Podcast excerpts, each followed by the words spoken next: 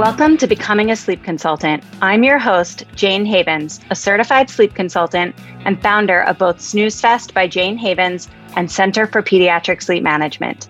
On this podcast, I'll be discussing the business side of sleep consulting. You'll have an insider's view on launching, growing, and even scaling a sleep consulting business. This is not a podcast about sleep training. This is a podcast about business building and entrepreneurship.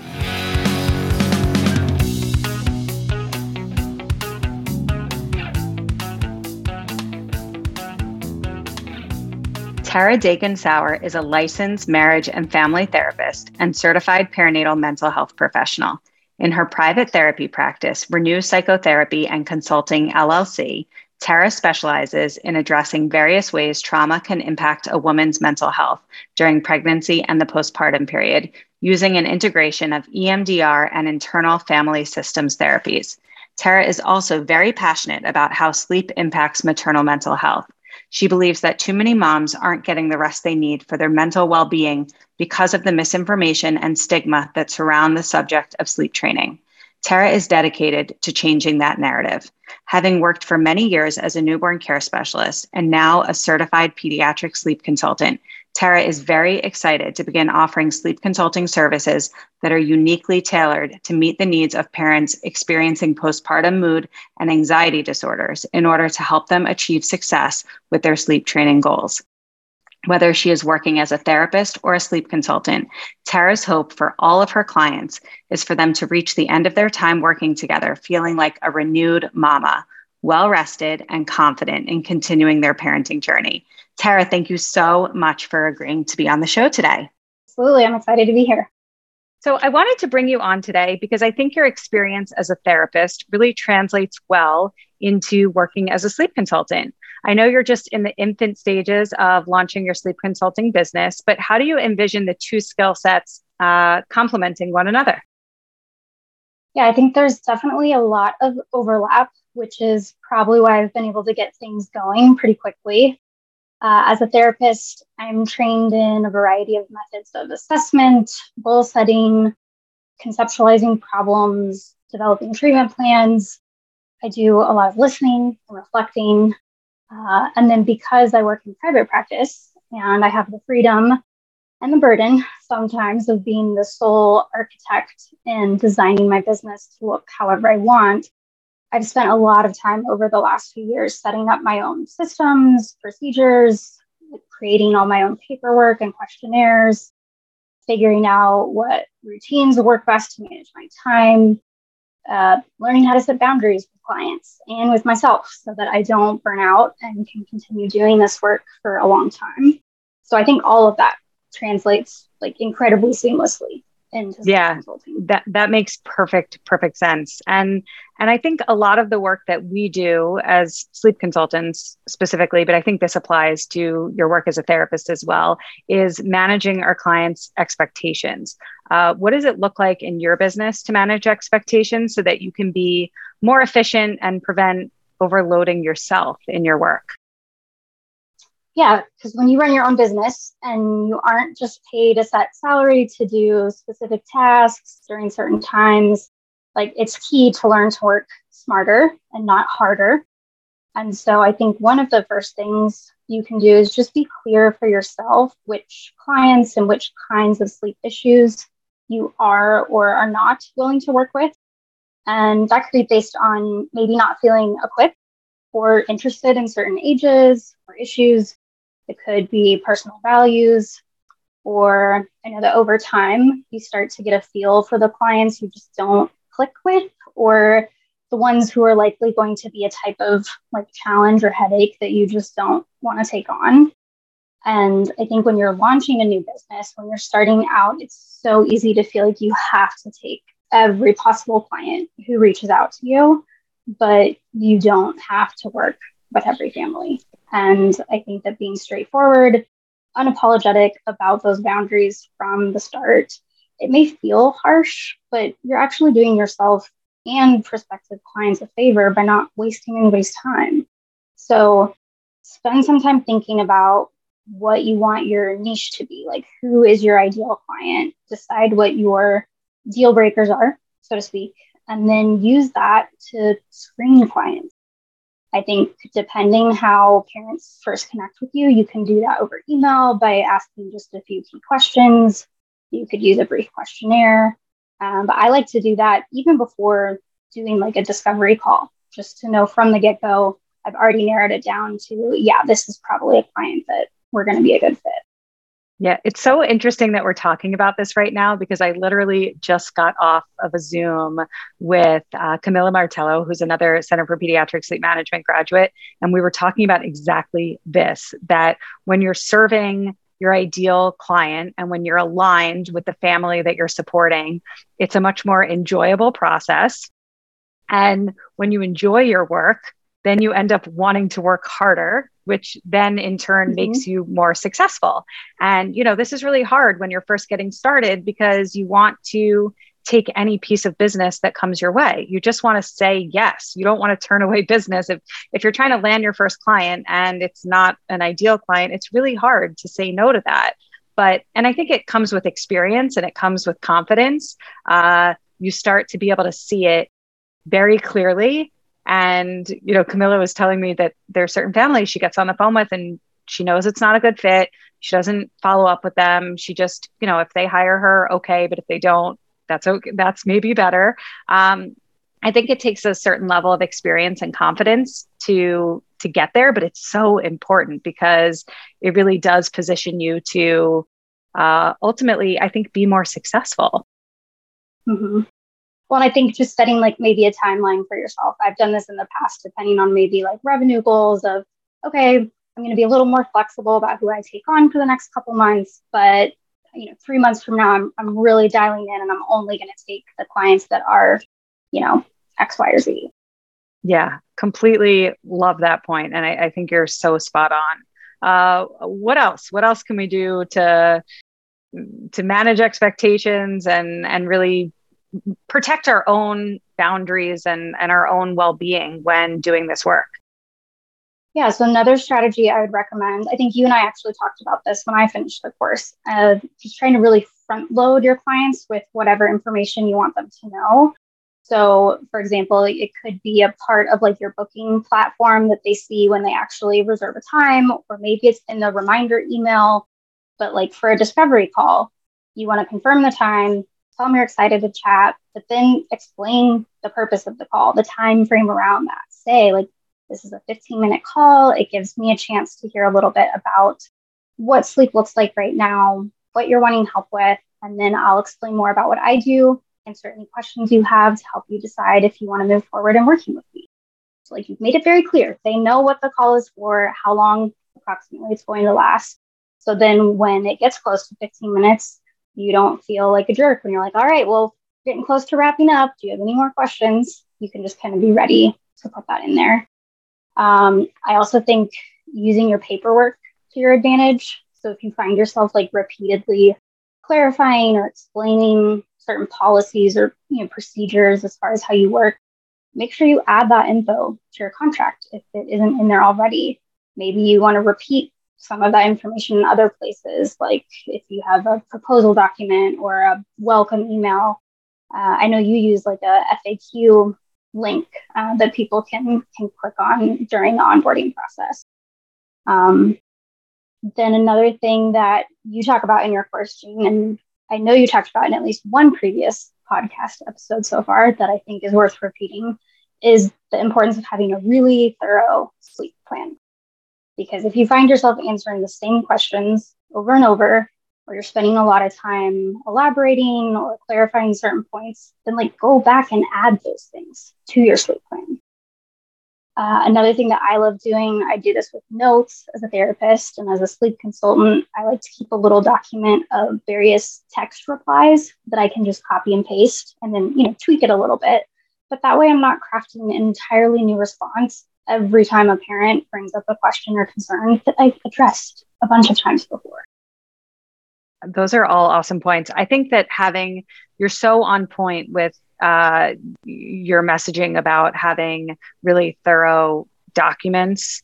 Um, I've noticed that when I got my sleep plans to the point where they were really clear, really you know, communicate, I was communicating effectively. That I always say that to, to my CPSM grads, like we need to communicate effectively because if you don't properly affect and effectively communicate the strategies, then your clients are going to feel overwhelmed.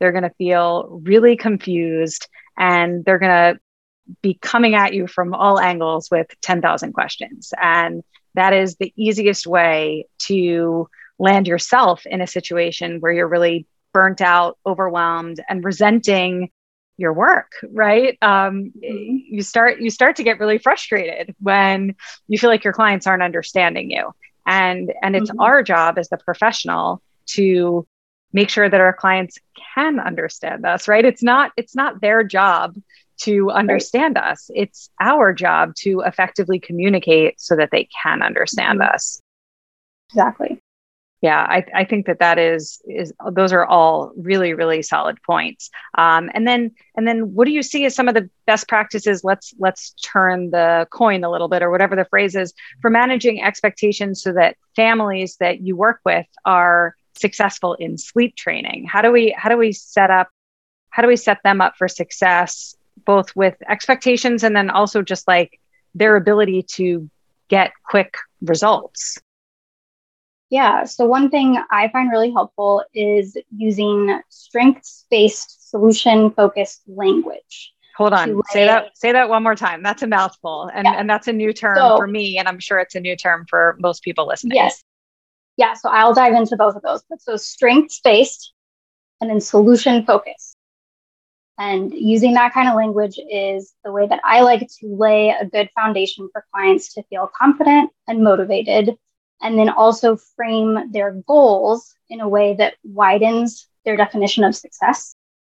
So, both those approaches, strengths based, solution focused, they were born out of therapy modalities, but they've expanded to be used in coaching, leadership, educational settings. They're very goal oriented. They use language very intentionally. Uh, they both focus more on the present or the future than the past. They focus more on solutions than on problems, and they focus more on strengths than on weaknesses. They see people as naturally resourceful and resilient, even when facing difficult circumstances. So there's this foundation of trust in people's competence. So, like these approaches argue that all people are capable of finding and implementing solutions to their problems just by drawing from the strengths and resources like they already possess. And so by shifting the focus, using language to continually reframe things into that positive perspective, meaning like getting the client to talk about what they do want instead of what they don't want, or getting them to describe what they or their child will be doing instead of what they want their child to stop doing. All of that, um, it helps families move from a problem centered narrative to a success centered narrative.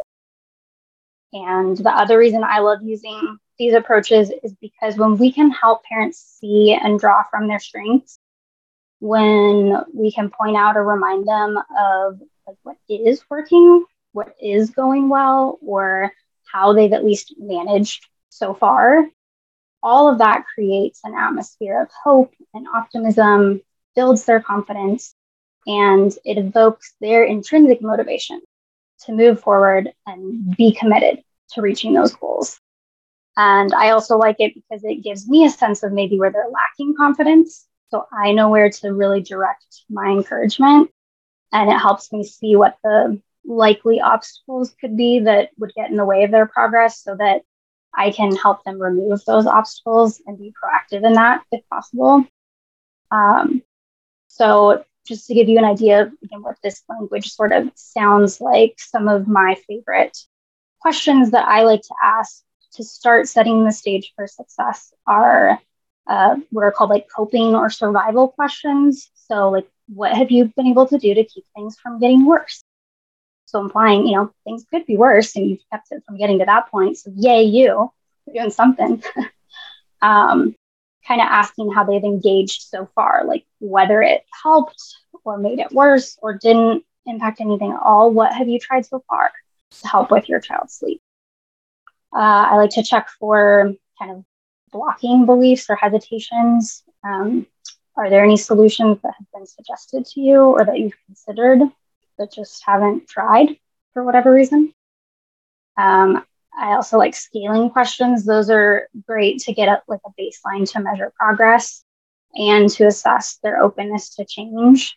So one that I've asked parents is like, how confident are you currently feeling that we can improve your child's sleep from zero to 10? Where zero is like, I'm not even sure why I hired you because I, I hmm. don't think it can change. And 10 is, I'm 100% confident this can be better, but I just need a little guidance and support to get there. So that helps me know their starting point. And then, you know, let's say they say six, then I would say, okay, what would you need for that to be a seven or an eight? So just getting a feel for like what are the small steps that are just going to move them in a positive direction. Yeah, I think a positive mindset is so important both for us as sleep consultants to have on our end, right? Like we have to believe. I see so many parallels between the work that we do, like coaching our clients, and then the work that our clients do to coach their children, right? I, it's so it's so parallel um, because I'm always mm-hmm. telling parents, especially parents of toddlers and preschoolers that are struggling with their child's sleep, like you need to make sure that your child fully believes that you are capable, that they are capable of sleeping mm-hmm. independently, mm-hmm. right? Because if that child doesn't believe that they can do it and the parent doesn't believe that they can do it, then like right. they have zero shot, right? Like you know the, the child needs to see from the parent that they believe in the child and i think that that same sort of that that applies it's the same thing with us like we need to believe that our clients are capable of making these changes because if they don't see that from us then they don't have the confidence to make the changes in their own home right would you agree exactly. Oh totally it, it's something we tell clients all the time like you've got to trust that your your child can do this they can learn this skill you got to believe in them, right? Well, we got to look at our clients the same way. Like you can teach your child to do this, right? Like you can push through, you can watch the timer or whatever that is. I believe in you. I know that you can do. Yeah, it, and it and it really does have this like trickle down effect. I think in like our our confidence that we have in our work when we're really confident in the work that we're doing and we're supporting clients in a way that feels really right and on point they feel that. And then when those families are feeling really confident, I think their children feel that. Yeah, definitely. Once you've kind of again laid that foundation of showing that you believe they're capable, then you still have to get really clear about what your goals are, right?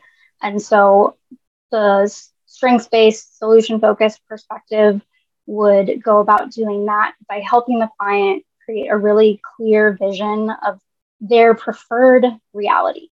So basically, rather than focusing on our starting point, like asking clients to identify all the current problems they want to solve, I prefer to look ahead to the end of our work together, asking clients to go ahead and imagine the problem having already been solved so that I get a sense of where they want to be. And then we work together to make that vision a reality. And so, my favorite way to do this is to use what's called the miracle question. So, I say, like, you know, sadly, there is no magic cure for sleep problems, but, you know, let's assume for a moment I do have a magic wand and I wave my wand. It's two weeks from now, and all your child's sleep problems have been solved. Tell me how your life would look different. How would you feel? Having been freed from those problems, what would that allow you or your child or your family to do instead? And I find that when I encourage clients to get excited about imagining the future they want, instead of just explaining or even complaining about everything they don't like about the present, they actually end up creating goals that are bigger than just sleep. Because the problems with sleep have been impacting multiple areas of their life. So it's not just about fixing the sleep, it's about helping parents be the parents they want to be, helping families live in alignment with their values. And so, looking at those other benefits to sleep training helps us redefine what it means to be successful. So, it becomes less about you know, nitpicky things like, well, they have to be sleeping a full 12 hours every night, or we need to get every nap longer than 45 minutes. It's more just about their quality of life and their relationship with their child and the joy and the satisfaction they get from parenting. So then at the end of two weeks, sleep may not be still that like ideal that's in all the books or all the charts, but parents still feel successful because they're looking at the bigger picture. Yeah, I, I have this conversation with almost every single one of my clients that like the benchmark for success is not that your child is napping for 60 to 90 minutes, three to four times a day. It's not that you're getting those 12 hours of sleep overnight. You know, the benchmark for, su- for success is that your child is thriving and that you are thriving, right? If mom and baby, or if dad and baby, whoever, you know, whatever parents and babies are, and children are having a good day, and you know nobody's losing their mm-hmm. minds you know sometimes mm-hmm. a 45 minute nap sometimes does the trick like sometimes babies wake up after a 45 minute nap and they're fine and it's mm-hmm. the parents that are struggling with the fact that their baby only slept 45 minutes but right but their baby is fine and he's happy and he's ready to play now and he's good so like we're having a good day. It doesn't matter that it was a 45 minute nap right?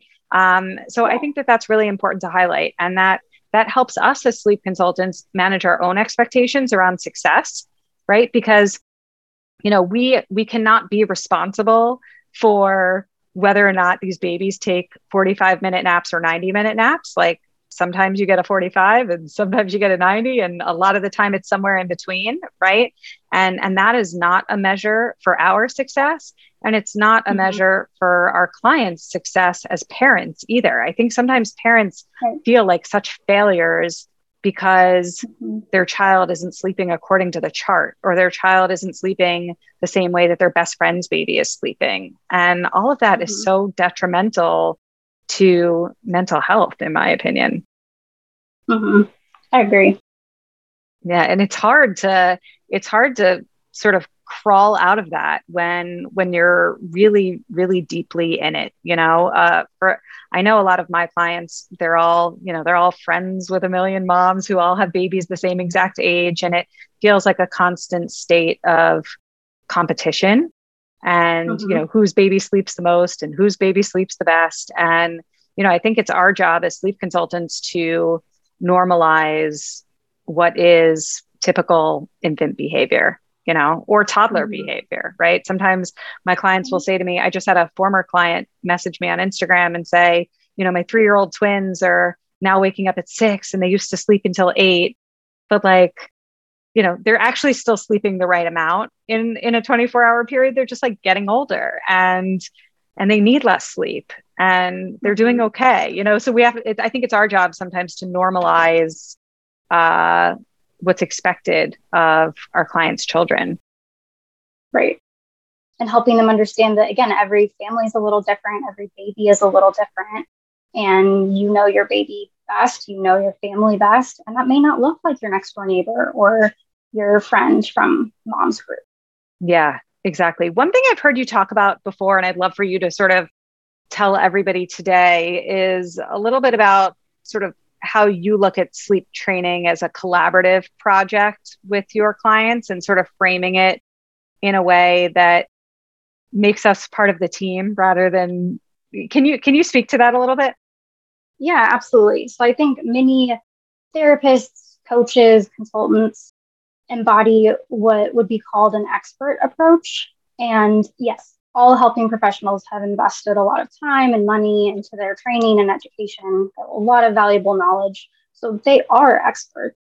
But in the expert approach, the helper takes on the role of like an authority, where the authority determines what the problem is they give the advice and tell the person what they need to do. Uh, and you know, as a natural helper, it's really easy to do that, right? As a sleep consultant, if we see obvious ways to make a difference in a family situation, we want to tell them that. Right? We want to see that change because we know that it could be helpful for them. But even if that advice is well intentioned, if we're taking that authoritative approach to helping we're essentially communicating that like I know what's best for you. And I just want you to like comply with the plan that I'm giving you. Whereas a collaborative approach, we still honor and value our own expertise because we know that we do have knowledge about infant or toddler sleep that our client very likely does not. But we also honor and value our client's expertise. So the knowledge that they have about their child or the knowledge they have about what's going to work best for their family based on their experiences, their values, their parenting style. And so I will say to clients, I am the expert on infant sleep. You are the expert on your baby. And we will be most successful if we combine our expertise. So I want families to be like active contributors in this project. So I'm not going to tell my clients what is or isn't a problem. They tell me what's working for them and what isn't. So, you know, if somebody if somebody's kid is waking up at 5:30, I'm not immediately going to say, well, that's kind of early. We should work on that. Like, does it work for you and what time you want to wake up in the morning? If it does, then it's not a problem. Or I'm not going to assume what their goals are. I ask them what they want sleep to look like. Personally, I want my kid to be sleeping through the night and not eating as soon as possible. But some people may not want to night wean. They just want to get to like a more predictable one middle of the night feeding, for example. And I don't want to give the impression that there's this like one right solution that they have to follow. Your course talks about the importance of offering clients multiple options for sleep training methods. And I like to encourage clients to even come up with their own ideas. I think, especially with toddlers, parents know a, a little bit better. They may have ideas about what incentivizes them the best. And so then, alongside with my recommendations, we work together to come up with a plan to reach their goals in a way that feels comfortable and authentic to them. So I'm still educating them, I'm giving suggestions, but ultimately I acknowledge the client's autonomy because they're the decision maker in their life. And I want to respect that. And we're most likely to be successful when they're setting goals that they really want instead of what an expert is telling them they should be doing. Exactly, because that really positions them to take ownership and take responsibility for the outcome. If they are part of the decision making process, then then they're taking ownership in, in the process and and they're more likely to do the work, right? Um, but but what happens when parents aren't doing the work? What happens when uh, they're having trouble being consistent or when they have hesitations? how do you handle those situations? Yeah, I think it goes back to that collaborative mindset rather than the expert or authoritative approach. I really want to meet clients where they're at, not where I think they should be. And I want to respect and embrace what they want to do rather than what, than what I think they should do. So I have to remember that the problem is not my job to fix. My job is to educate empower, and encourage parents, but they have to do the work. I am not the solution to their child's sleep problem. The changes they make, that's the solution. And so letting go of that responsibility, accepting that I can't make them do the work, especially if they aren't comfortable or if they aren't ready. And so if I encounter hesitation or resistance, the first thing I do, I, I check myself and I check the goals like did i really collaborate on the goals and make sure that like the family decided what feels realistic or authentic for them or did i maybe cross a little too far into like pushing an agenda? And that's why it's not working. And so we need to reset those goals. Um, and then i also try to remember that again because i'm not there i'm not doing work it doesn't matter how much resolve or like commitment i'm bringing to the table my ability to bring about change comes from my empathy and like my questions. Like how can i respond or what questions can i ask that are going to get the parents moving in a forward direction? Uh, there's another therapy model called motivational interviewing that talks about this idea of rolling with resistance. So instead of like getting frustrated or fighting it you approach it from a place of acceptance, uh, compassion, curiosity. And so there was a post in the Facebook group this morning, I think. Uh, I'll probably mix up the exact details, but there was a mom who was wanting to stop nursing her son overnight, but she was worried that she was going to be like abandoning him. And so the temptation is to respond like, well, but you're not abandoning because we know that, right? Like she's not. Um, or to, you know, try to get firm and give a reality check. Like, well, if you aren't willing to try something different than what you're doing now, then nothing's going to change. And just kind of wait for them to be like, okay, okay, like I'll do it. And so instead, being able to just kind of accept and empathize with where she's at, saying, like, you know, I love how much you value having a healthy attachment with your son. Like, I completely understand that thinking about making these changes is bringing up some fears that he's going to feel abandoned. But help me understand if you're still, you know, comforting him, responding when he's crying, you're just not nursing. How are you thinking he'll feel abandoned? Or saying, you know, like, I'm curious, do you really believe that patting him instead of offering the breast is a form of abandonment? Or is that just something you read or heard and it's bringing up some doubts? So it's, it's just a very inviting, open stance of like, tell me more about these hesitations. Tell me more why you don't want to do this instead of just being like, well, you said you want this goal and you're not doing it. So I guess we're not going to get there. Um, just really, yeah, rolling with that resistance and then walking alongside them with whatever they choose to do. Because at the end of the day, it is their choice. Right. And and if we're going to use that example and and carry it out further you know perhaps that mom just wasn't ready to night wean and mm-hmm. and that's okay too right that's where we as sleep consultants have to remember that uh, sometimes our goals that we would set for ourselves and our own families with our own kids look very different than the goals that our clients are setting for themselves and mm-hmm. you know if this mom was successful in teaching her baby to fall asleep independently and largely sleep through the night, but he still wakes up to feed once in the middle of the night. And mom is happy with that, and baby is happy with that. You know, it doesn't matter that he's 12 months old and doesn't need to eat in the middle of the night. If that's what's working for this family, then like, I think it's our job as sleep consultants to celebrate that as a success and and not drill right. into what it could be because it doesn't matter, right? Um, right. It, if I, I sort of, I always say like my clients' goals are my goals. So, you know, mm-hmm. whatever they want, I will support them through that as long as it's developmentally appropriate and, and seems to make sense. And, you know, if, if somebody wants to feed their baby in the middle of the night past an age where I think that that's necessary, that's okay as long as that's working for them. And if it's not working mm-hmm. for them, then I'm happy to support them through the process of making a change. But I, I think you bring up a really good point that you know helping helping families to realize if their objection is really the real objection or mm-hmm. is it mm-hmm. something else I, I, like what you said like did you read that somewhere because mm-hmm. yeah yeah she did like, right? yeah did you just did you just get a text from your sister-in-law this morning that was like oh you're sleep training what you know and like and it sparked this whole thing like or is this a legitimate belief that you have that I need to either find a way to accept and work with or educate you and try to maybe shift that perspective if her goals really are, you know, requiring a different approach? Yeah.